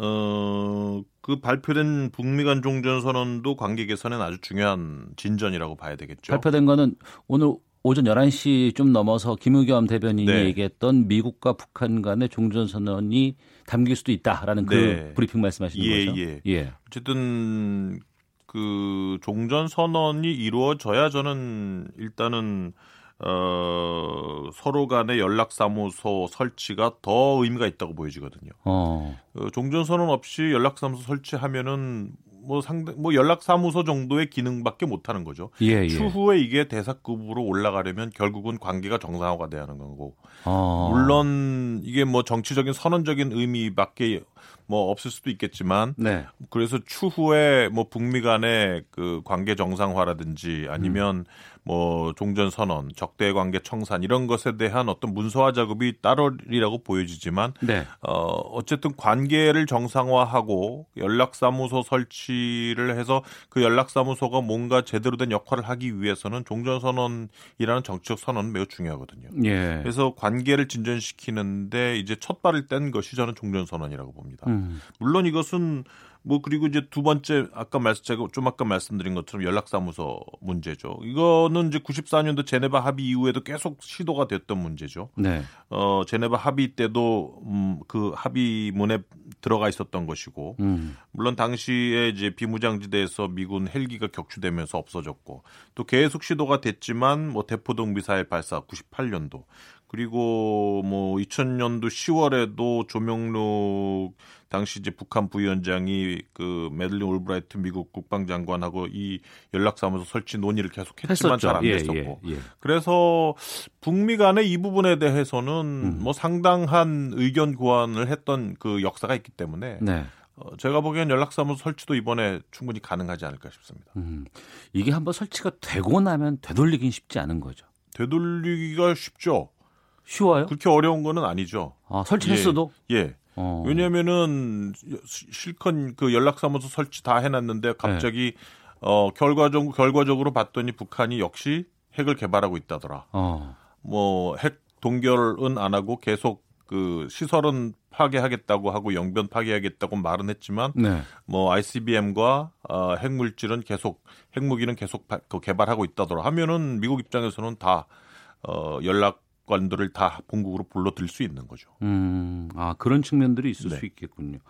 그러면 앞서 그 종전 선언을 통한 연락사무소 설치가 의미가 있다고 하셨는데 이 종전 선언은 두 번째 항, 싱가포르에서 두 번째 항인 한반도 평화 체제 구축 여기와도 연계가 되는 거 아니겠습니까? 네, 그 우리 정부가 많이 강조를 했죠 종전 선언.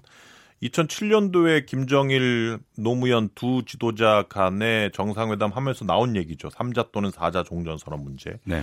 어, 뭐 북한 입장에서도 종전 선언을 받게 되면 뭐 그걸 가지고 체제 안전 보장을 삼을 수 있는 그러한 그 정치적인 여건이 마련이 될 수 있고 음. 어 근데 이게 솔직히 종전 선언이 정치적인 선언이기 때문에 북한이 그거를 지나치게 매달린다는 것도 우습고 왜냐하면 예. 북한 입장에서는 뭐 종전 선언도 중요하지만 지금은 제재 해제가 더 중요하니까 그리고 미국도 역사적으로 계속 북한에게 공격 안, 해, 안 한다 체제 무너뜨릴 의도 없다 계속 수차례 얘기를 해왔기 때문에 이거 굳이 뭐 어, 이 협상하면서 비핵화에 대한 조건 대가로 이거를 받을 만한 건가 라는 그러한 의견이 있었어요 북한 내에서. 예. 그리고 미국도 뭐 이거 뭐 줄 수 있지 뭐 정치적인 건데 음. 이거 뭐 대단한 거야 라는 얘기 생각도 있었기 때문에 종전 선언에 대한 값어치가 북미 간에는 솔직히 조금 떨어져 있는 건 사실이에요. 어. 그럼에도 불구하고 어 그리고 이제 미국 입장에서는 뭐 한국 정부가 원하는 것처럼 3자 내지 4자를 했, 을 경우에 중국이 끼어들고 그럼 네. 또 일도 많아지고 말도 많아지고 어. 복잡해지고 또 트럼프는 본인이 또 빛이 나야 되는데 3자 4자는 원하지 않으니까 그런 상황이었는데 어쨌든 이게 북미 양자 간의 종전선언이라는 그러한 아주 좋은 뭐 결과로 나온다면 아마 음. 양측에게는 상당히 만족스러운 결과가 될 것 같아요. 네. 세 번째 항인 한반도 비핵화 이 부분 때문에 종전 선언을 이제 보수 쪽에서 계속 얘기하는 부분이 바로 이건 것 같아요. 비핵화가 없이는 종전 선언 해주지 말아야 된다라는 주장들이 그쪽에서는 계속 나오고 있거든요. 이 한반도 비핵화 부분에서는 지금 쟁점이 가장 많은 부분이고 이견도 있을 것 같고 어떻게 될 것 같습니까? 글쎄 이게 뭐 지금 북한은 계속해서 얘기를 했던 것, 뭐, 뭐, 그 신년사라든지 그 이후부터 나, 나왔던 것은 결국은 영변 핵시설장을 동결하고 폐기하겠다는 거고. 네.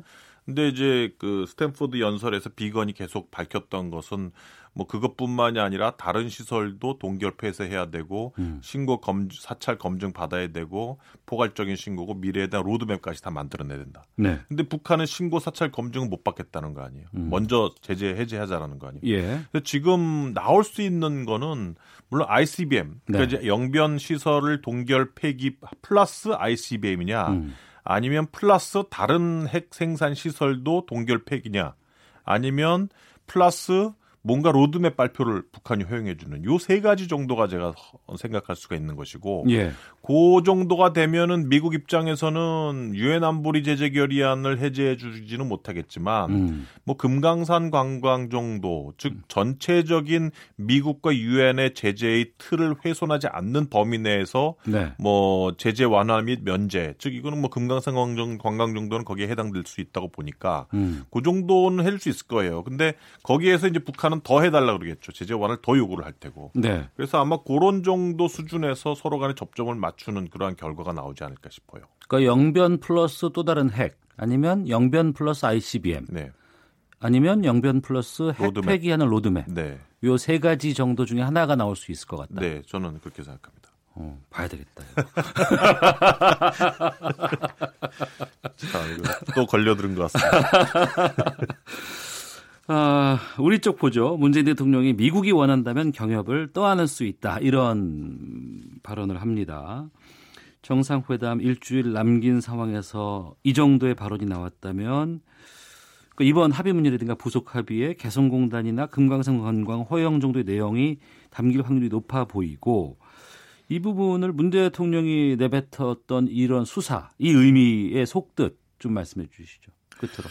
뭐 결국은 적극적인 중재를 하겠다는 의미의 표시인 것 같아요. 네. 결국은 중재를 하되 어떤 중요한 중재 카드를 내미느냐인데 결국 개성공단 금강산 관광 허용 등 남북한 간의 경제 협력 에 드는 것을 비용 걱정하지 마라 우리가 다 해주겠다 이런 식으로 이제 트럼프 대통령이 얘기를 했고 네. 결국은 이것은 트럼프 대통령 듣기에는 어 그래 뭐 비핵화 하면은 거기에 대한 상응 조치로서 경제적인 보상을 해줘야 되는데 그거 한국이 해준다네 그거 첫 번째로서 미국으로서는 부담이 더 덜어지는 일이고 음. 두 번째는 결국은 제재 해제 관련된 미국의 뭐 어려움, 예. 제재 해제에 대한 거부감 이것을 좀더좀 완화시켜주는 그러한 성격의 뭐 제안이 아닌가 싶어요. 그래서 예. 뭐한 두 가지 이러한 두 가지 목적을 함께 함께 그 가지고 있는 음. 그러한 대부 대미 제안이었지 않았나 싶습니다. 알겠습니다. 자, 앞으로 있을 2차 북미 정상회담 이틀 남았습니다. 북미 간의 협상 분위기 짚어봤고요. 또 가능성이 높은 합의문 시나리오도 예측해 봤습니다. 지금까지 국립외교원의 김현욱 교수와 함께한 외교전쟁이었습니다. 말씀 고맙습니다. 감사합니다. 예. 오태훈의 시사본 마치겠습니다. 내일 오후 12시 20분에 다시 인사드리겠습니다. 안녕히 계십시오.